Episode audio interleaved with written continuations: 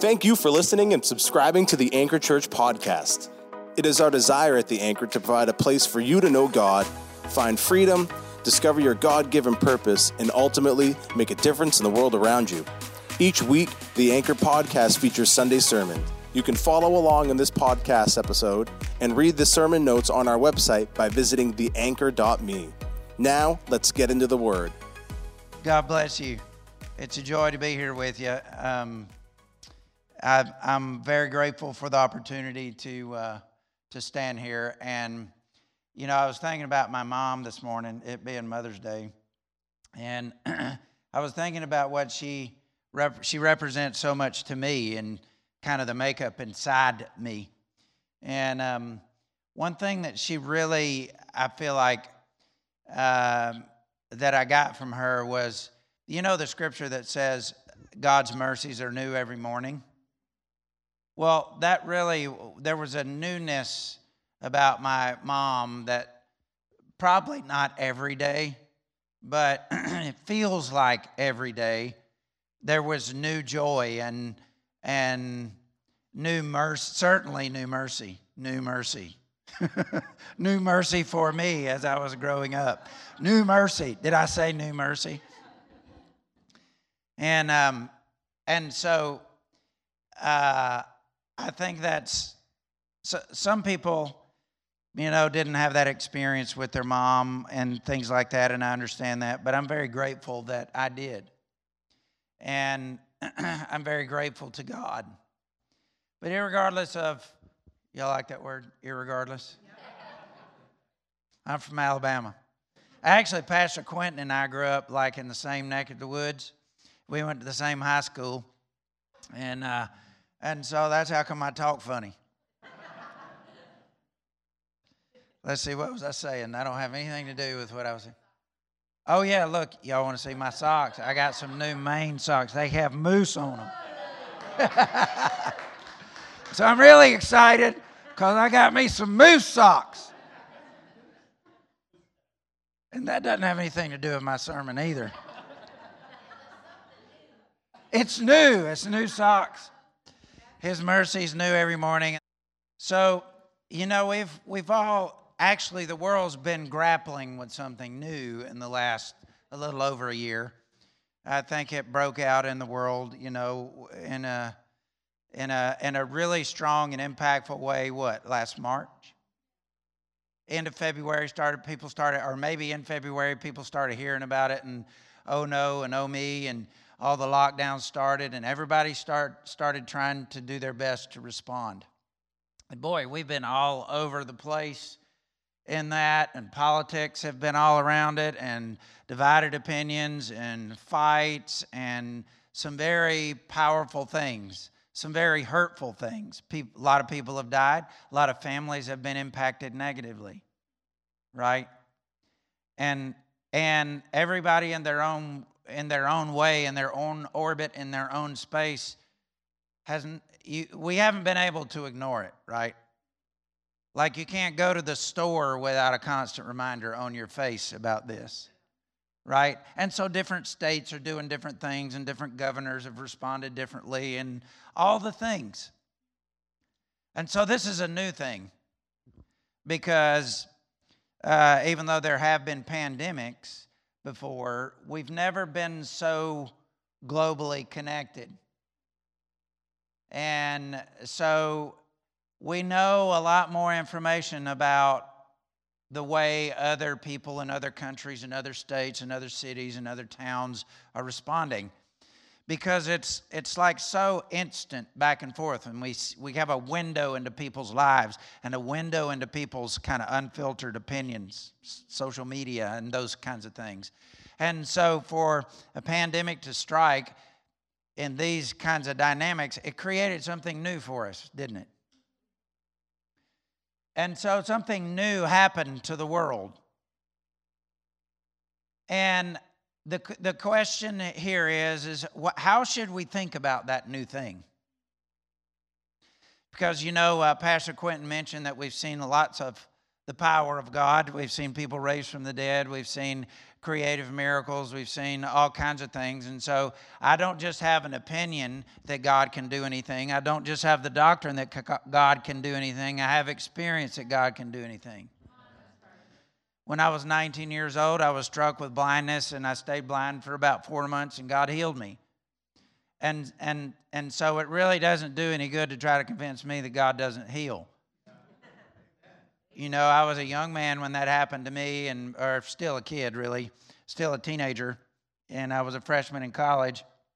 And uh, what's that saying? A man with experience is not at the mercy of a man with an argument. And and so I really know that God can do anything. Now, the first way that I know that God can do anything is because the Bible says that God, all things are possible. Right? God can truly do anything. And of all the thousands of people, I don't know how many people we've seen healed and God do dramatic things in their life. Um, and that, and that, that's amazing thing to say. Some people never really get to see even one miracle in their life. And I've seen so many, I've lost track of them. And there's, there's a couple of things that that's done for me. One, I already mentioned, it cultivated in me an attitude that God can do anything. The second thing that it's done is convinced me a different way to look at problems. Because every one of those miracles resulted from a problem. The bigger the problem, usually the bigger the miracle. That's the way we rate it. You know, it's like people people like to hear like the dead raising story. Well, some people do. Some people it just makes them mad because they they don't know how to they don't know what to do with that and it doesn't fit with their doctrine. And so, but most people are excited by that. And so so, but you know what? I mean, just stop to think about it. What, do you, what, is, what is one essential thing that you need to have in order to have a dead raising? You got to have a dead person. Now, think about the person. Think about the family involved with the person who's dead. Okay, so this is a really big problem. It's a really like terrible thing. So, from something terrible, can emerge something extraordinary. So, really, I've begun to think about problems, all problems, as opportunities because that's what they are. And so the, the question really is is we have a really big problem that's been happening in the world in the last year or so. So if it's a really big problem, it's also a really big opportunity. Is this true? And as the people of God, we really should be the purveyors of hope to the world. First to ourselves, because if you if you're if you don't feel that and you're not resonating that in yourself, you can't really you can't really leak out hope to someone else. You ever been around a pessimistic person? They're just pessimistic all the time. What do they leak on you when you get around them? Ooh. Does it just like invigorate you and encourage you and make you feel like that you can conquer, you know, climb any mountain to be around a pessimist? No. Why? Because they we leak out our internal eh, reality is what we do. And and so you know we really speak with two voices. There's there's what's going on inside and then there's what comes out of our mouth. And so that's why I don't know if you've ever heard a preacher maybe talk about love, but people go away mad? Well, that's because there's something inside going on that didn't match what came out of his mouth, and that's called hypocrisy, or that's called the opposite of integrity. Integrity is when your inside matches your outside. And so, what's inside is what we leak on people. And our attitudes and our, our, our the, the cultivated way of thinking that we have and this is what the word of god can do for us this is what discipleship can do for us this is what cir- all circumstances can do for us if we let them. How many of you know that problems happen? Okay let's let's take a survey. Can we take a survey real quick some of you in here remember before you got saved most of us probably can, can you remember raise your hand if you can remember before you got saved Okay, so now think about that that back there. And did you have one maybe one or two problems before you got saved? Raise your hand. Anybody? Okay. Ne- ne- next part of the survey. Now, now you're sitting here, and most of you are born again. And if you're not, we'll give you an opportunity in just a minute to get saved. But the question is, have you maybe had a, a problem after you got saved? Anybody had a problem after they got saved? Yes. So life is a problem, isn't it? Okay, but you know what? As God's people, we really need to change the way we think about that. What we need to say is life is an opportunity. Because problems, every single problem creates an opportunity. At the very least, it's an opportunity for us to call out to God. It's an opportunity for us to choose to have the good the, the right attitude. It's an opportunity to find where is God in this. Now, some things, some opportunities are easier to find God in than others, no doubt. But the question really is this global opportunity that's clamped down on all of our lives and made changes like, even, even if they're not direct changes, this problem that we are all facing in the world has impacted all of our lives. And so the, the question really is where's God in this? Isn't it? So I want to throw out a couple of things to us and to, to, to help us think about maybe this a different way. So, since His mercy is new every morning, I want everybody, if you have your Bibles, turn to Isaiah 43, verse 16, 17, 18, and 19. Isaiah 43, 16 through 19, it says this This is what the Lord says He who made a way through the sea, a path through the mighty waters, who drew out the chariots and horses, the army and reinforcements together and they lay there never to rise again, extinguished, snuffed out like a wick. Forget the former, former things, do not dwell on the past. See, I am doing a new thing. Now it springs up. Do you not perceive it? I'm making a way in the desert and streams in the wasteland. So there's two big ideas here. Because God certainly is doing a new thing. He does the new things every single morning right? But He's doing a new thing in the world. He's doing a new thing in the church. He's doing a new thing in our country. And we can see and look and wring our hands because of all the negative things that are striking us, and it can cause us to, to despair because people are leaking out what's inside them, and those there's some not positive things about that going on in our nation right now. And we, as the people of God, are charged with the functioning to counteract that. And so, what we need to do is understand the new thing that God is doing and change some things about the way we think so that what we leak out on people is positive and not negative. So that it engenders hope and not despair. So that it increases life and not death in people. And there's a key ingredient here. Verse 18 says, Forget the former things, do not dwell on the past. So, if it's true that God is doing a new thing, and He is, prophets have proclaimed it. Now, they've been all over the map on what that new thing means, and they've been trying to give definition. And, and, and we've been trying to grapple with the new thing that God is doing. But how, what is it about God are there some principles that we can learn that have to do with God when He does a new thing? The answer to that is yes. One of them is here. It's an, an essential ingredient, and that is forget the past. How many of you have been, really been, you've been standing and trying to let the ground stabilize, and you've been hoping for things to go back to normal? However, when God starts to do a new thing, back to normal is bad. Because if you really think about it, you were complaining in that old normal. And the new thing that God is doing always makes us wish for the old complaints that we had. I mean, can we really identify to that? I mean, really, really? Because we have this deal inside us where we're really looking for something And we often turn around and look backwards, hoping to find it. But really, in order to gain the new thing that God is doing, it's ahead, it's not backwards. It's not going to be the same. It shouldn't be the same. We should be moving forward.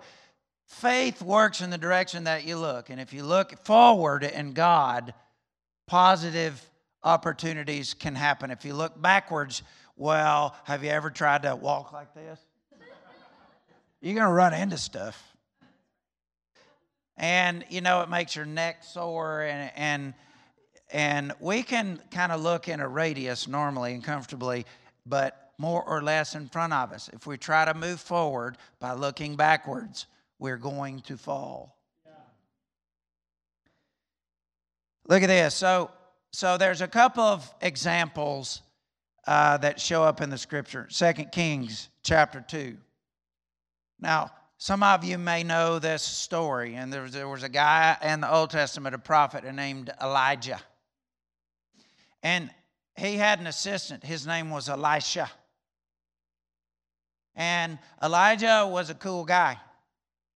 And Elijah was had a great relationship with God. He had such a great relationship with God. God decided he liked him so much that he didn't let him die. He came and got him and took him. He never died. He's still alive right now. With God. I guess that's where he is. I mean, a fiery chariot came and got him and took him away, and nobody's ever seen him since uh, like that uh, unless maybe it was John the Baptist, which is what Jesus said. But anyway, um, there's this cool story, and you should read this story. And so what happened is, is the whole company of prophets in Israel knew that God was fixing to take Elijah off of the earth. And Elisha got something in his heart. Now, Elisha was his assistant. And really, what he did was wash his feet and get his stuff ready every morning and, and evening before he went to bed. That's what Elisha's job was. But something rubbed off in his heart. And he decided, you know what? The way you've been functioning, Elijah, I want twice your anointing. I want twice your purpose. I want twice your power. I want twice your ability to work miracles. I want twice the ability to speak as the oracle of God to the people of God. So that's what he asked for. And look right here, it says, um, look at verse 9. It says, When they had crossed the Jordan, Elijah said to Elisha, Tell me, what can I do for you before I'm taken from you? So Elisha says, Let me inherit a double portion of your spirit, Elisha replied. You've asked a difficult thing, Elijah said. But if you see me when I'm taken from you, it'll be yours. Otherwise, not. As they were walking along and talking together, Suddenly, a chariot of fire and horses of fire appeared and separated the two of them, and Elijah went up to heaven in a whirlwind. Elisha saw this, and he cried out, My father, my father, the chariots and horsemen of Israel. And Elisha saw him no more. Then he took hold of his own clothes and he tore them apart. Well, that's kind of a weird thing to do, don't you think? He picked up the cloak that had fallen from Elijah and he went back and he stood at the bank of the Jordan. Then he took the cloak that had fallen from him and he struck the water with it. Where now is the Lord God of Elijah? He asked. And when he struck the water, it divided to the right and to the left, and he crossed over. Because that's what happened when they, were, they came up to the, to the river Jordan. And Elijah, Elijah parted the river, and they walked through on dry ground. And this was his test. He found out, wow, I got it. I got the power this man had, right? But I'm bothered by this. Then he took hold of his own clothes and he tore them apart. Sentence. Now, why did he do that? Because it's really what is in the scripture that we just read. Forget the past.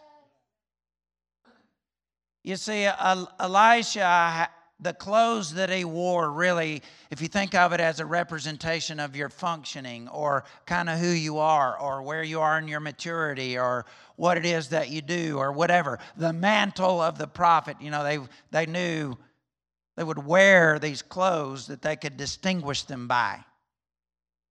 And it was, represent, it was representative of something. And so, really, for us, Elijah's cloak represented his power or his anointing or his purpose or his calling in God. And so Elisha wanted this new thing. For Elisha, it was new for him. Actually, it was new for everybody because what he asked for was twice what Elijah had. So it wasn't even the old thing that Elijah had, it was something new. And so what he did was he tore off his old identity, his old purpose. He made the old thing unusable before he picked up the new thing. Because when we really, when we try to take on the new thing on top of the old, I'm just waiting on things to go back to normal, bless God. No, God's trying to do a new thing. And if we have one foot back in the old and we're not going forward in the new, I did this one time. When I first went to the mission field, I had a functioning in me. I had ministry success. I had understanding. I had all these things that, that following God had gotten me to. Because the old, oftentimes when we talk about do away with the past, do away with the old, we, we, it feels like a rebuke to us in that we got to flee something that was bad. But uh, Elisha was not bad. His clothes were not bad. It set him up for the new thing. But if we don't understand how God works when He does new things, which is, okay, you can't, you, you can't take on the new thing over the old. And we know that oftentimes when we get out into the unknown of the new, it feels uncomfortable. It feels disconcerting. And there's a temptation to go back to that old garment that felt good. That's why Elijah, Elisha tore it in half. Because, and that's what God's saying to us make it unusable. Otherwise, you will be tempted to go back to what's comfortable. You will be tempted to go back to the old thing. But God doesn't want us to go back, He wants us to forget the past in that respect. It doesn't mean the testimony is no good. I just shared with you that God healed me. See, like I, I'm not blind anymore because God healed me sovereignly and supernaturally.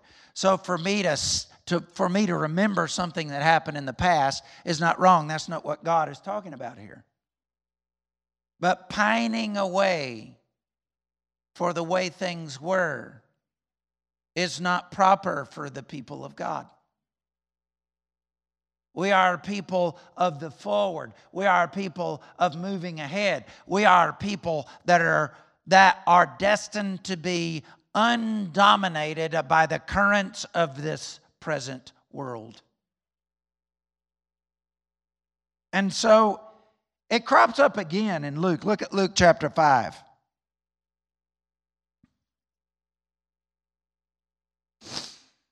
Luke chapter 5 verse 36. It's, it's really the same point with, the same, with a different illustration. He told them this parable No one tears a patch from a new garment and sews it onto an old one. If he does, he'll have torn the new garment, and the patch from the new will not match the old. Wow. So if God's really doing a new thing, I wonder how often we look at the new thing that He's doing and we feel really comfortable with the current thing that got us there. And so what we do is we go, hmm, I don't know about that whole thing over there. Let me grab me a piece of that and add it on. Because, see, I got this wore out spot right here that I've been needing to fix. And it's actually the thing that makes us look for something new is we got a wore out spot right there. and we're walking through life and we're thinking, I need to repair this. And God's going, No, I'm not into repair, I'm into renewal. I'm doing something new. Today it's new. So, but oftentimes I know I've done it. Who knows how many times? The Lord will probably straighten me out. I know, I know He's not happy every time I cherry pick. I grab a corner of that, tear it off, put it on the, my old wore out garment that feels so comfortable to me. But you know what happens? See, I didn't just buy moose socks yesterday, I bought a sweatshirt, too. And that lady at the store said, Oh, you better buy a size, one size up because it'll shrink. Why will it shrink? Because it's brand new, it's unshrunk. And so I want it to shrink right down to the size that I like, so I need to buy a bigger size. How come? Well, what happens if you cherry pick on the new thing that God's doing, tear it off, put it right on there, run it through the washing machine because you know life stinks and get it gets on you. So it builds up stink. So we need to wash the clothes. We put them in there and we, we get the tide and it goes around. And then we have these awesome things called dryers and we put it in there and we get it out. It's worse. You know why? Because when we don't get rid of the old completely and we put on even a part of the new, it always causes destruction. So if we take on a new mantle, a new purpose over our old one without taking that one off, that God functionings, God anointing, God purpose, God calling, God orders, God directions. If you take on new over the old and don't settle it, confusion, insecurity, unsettledness, will happen to you. And you will not be able to pray and fast the confusion away because it will not be the devil. I've done this. It is not fun. Because I've never heard this taught on really like this, and I never even knew it was possible. But I took on a new purpose over without getting rid of the old purpose, and boy, it threw me into confusion. And you want to know a terrible thing? Try to follow a leader that inside is insecure, but outside has lots of horsepower, gifts, and anointing. That's a terrible thing.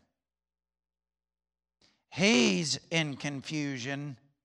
And what do we do? What did I say that we do? We leak out on people our internal reality, don't we? And so, really, if we're going to learn from God His principles of how it is that He deals with things that are new, He's instructed us. He's given us stories and examples. Well, it's not plainly laid out there. Wow! That would be the same complaint that people had about Jesus. His disciples went to him all the time. How come you don't you don't plainly explain things. I mean, look, the guy who can read your mind certainly can make himself understood to you. But have you figured it out yet that he don't just lay it out there? Why? Reckon why that would be. Reckon why come, reckon why come he does that. Y'all understand that? Reckon why come? like I told you, I'm from Alabama. The re- reckon why come? Well, why come he does that is because he wants to be sought out. And any, the quality of any relationship is measured by the effort that's put into it. And I'm not talking about works. So it's not going to be plain. He wants you to seek him out. There's extraordinary treasures to be discovered. And this thing about how to deal with God when He does new things and what we should do, it's a really big deal. And we get in chaos. And if we don't mine it out, if we don't search it out, then we just stay in chaos.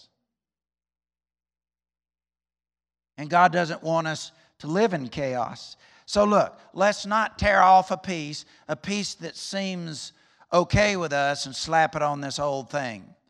We got a hole in our shirt and we know we need something new, don't just grab a piece that God is doing and try to repair something old. That's one of the dynamics. How about this?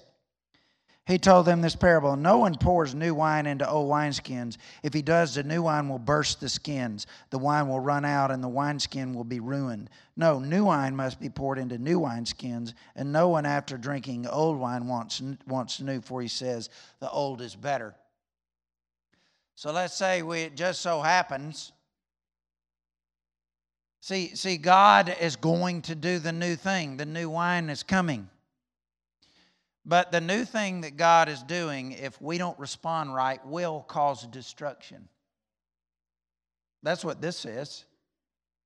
If we don't get a new wineskin to go along with the new wine so that they can mature, season, and grow together, the seams are going to tear because new wine really that's unfermented grape juice and so it has to go through alcoholic fermentation and the way they did things back then is they would put all this in a seasoning skin. And the skin was new, and the wine was new, and it went through the whole transformation process of seasoning together. And you know, we have another bad habit. Every time we sniff out new wine, we go over there and we pour it all out and we drink it all up while it's new. And yeah, it tastes different from what we were drinking, and so we think that it's extraordinary, and we're measuring the extraordinary quality based on the difference, not based on the seasoned nature of the new thing that we're drinking up before it's really ready to be drunk. Well, that's what this says. Doesn't it say that? No one, once they drink seasoned wine, it, it doesn't say seasoned, but that's what it means it, it says old. It doesn't mean old like runt. Y'all know what runt is? Ruined.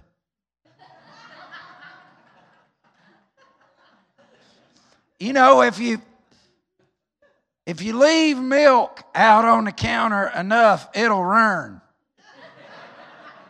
now you understand what run means?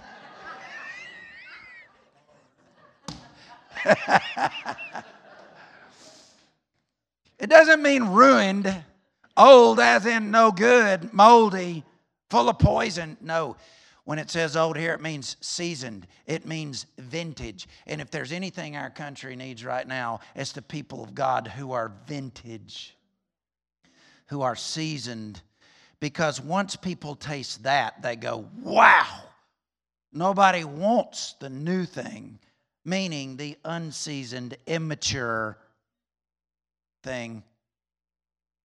So, a local church is a place for us to season. He's given apostles, prophets, pastors, evangelists, and teachers for the equipping of the saints, for building us up for works of service. That's the seasoning process. But the growth process really is the seasoning process. And every time God does something new, we need to have, we need to wait on God and allow Him to season the thing that, that is being done. We, we, we, we have a hard time with this. Like, we either don't get a new wineskin, and so God is going to give new wine. And so the new wine goes in the old wineskin, and the seams rip, and there's destruction, and all the, all the new wine, which is the future's potential, it just leaks out on the ground. Or we stumble on to the fact that we get a new wineskin, and he fills it up with new wine man, we get so excited and we're so impatient and we're like, wow, this is a new thing. Come over here and drink from the new wine. Well, nobody likes it once you taste something vintage. The problem is we only have hints of what would be, but we never arrive at the reality of the full thing that God wants to do because we get in a hurry. Meaning, we don't like the process. The process is turbulent. If you look at alcoholic fermentation, like internally on a micro level, it's violent, it's turbulent, it causes change. It goes through a, a molecular change, and, and there are substances that come to be that were not there before just by letting it season. And so the question really is is where are we today? God is doing a new thing. So we have a choice. Are we going to pine for what was? Oh, I just want things to stabilize and go back to normal. Now, I get it. I'm not suggesting that we stay in the suffering that we're in and that God wants us to suffer and the hardship that we're under that are truly problems and that are causing things, even death. I'm not talking about that. I'm talking about the opportunity that's embedded with the reality none of us can change. What we can't do is understand theologically God's doing a new thing and just take it on the old thing and us have us not change, not change our attitudes, not change our heart, and not embrace the new thing that God is doing. He is doing. New wine is here. The question is are we going to respond in such a way that it causes something extraordinary and vintage and blow and will produce something that is blow your mind quality that people seek after and are willing to pay any price for? You know, there's some bottles of wine that are insanely expensive. Why? I don't drink wine. I'm not into that. But I know this about that. What may, what gives it its value? The length of time that it seasons. It's the harvest it comes from. And it's the length of time that it seasons. Right? People seek after it. People will seek after the truth if what we emit, if what we transmit is vintage and we can't do that by, we certainly can't do it by living in fear. We can't. We shouldn't. The people of God are not supposed to live in fear. Wisdom is one thing, fear is another, and only you and God are the ones who know what it is that's causing you to make your decisions. So God's preventing, presenting an opportunity. So I want you to close your eyes real quick. I know I've like blown the time thing to smithereens here, and I want to be honoring to people's time. So, what I want you to do is hopefully you get my point, right? The good old days weren't really that good. And so we shouldn't wish for them. God is doing a new thing, and so Let's don't take on the new thing that he's doing over the old. We can't new, you, you know, if you've ever had a new shirt, they're uncomfortable. Sometimes they're scratchy. They don't fit well. We want to wear the old worn out thing because of how comfortable it is. And so I don't know anybody that likes to put on a scratchy new shirt. But God has a process for us to work through that scratchy, uncomfortable stage so that it, can, it, can, it can start to fit. Because if we only take a, part, a piece of the new, it won't match the old. And both things are from God. But this is a dynamic, really, that's happening. And so, I, what I want you to do is right now, just do some business with God and tell Him, Lord, I want a new wineskin. Just tell Him right now, Lord, give me a new wineskin. I yield. I'm going to drop the old. I'm going to quit pining. I'm going to forget the past. All the positives and negatives. The past helped me get here. But here I am at the new thing. So let me walk according to your principles, O God. Let me take on a new wineskin to contain the new wine. And then give me the patience and the life and the understanding to be hung up and allowed to season. In Jesus' name. Thank you for joining us today. Be sure to follow us on Facebook and Instagram for encouragement in your walk with God and to receive updates on events happening at The Anchor. Have a great week and God bless.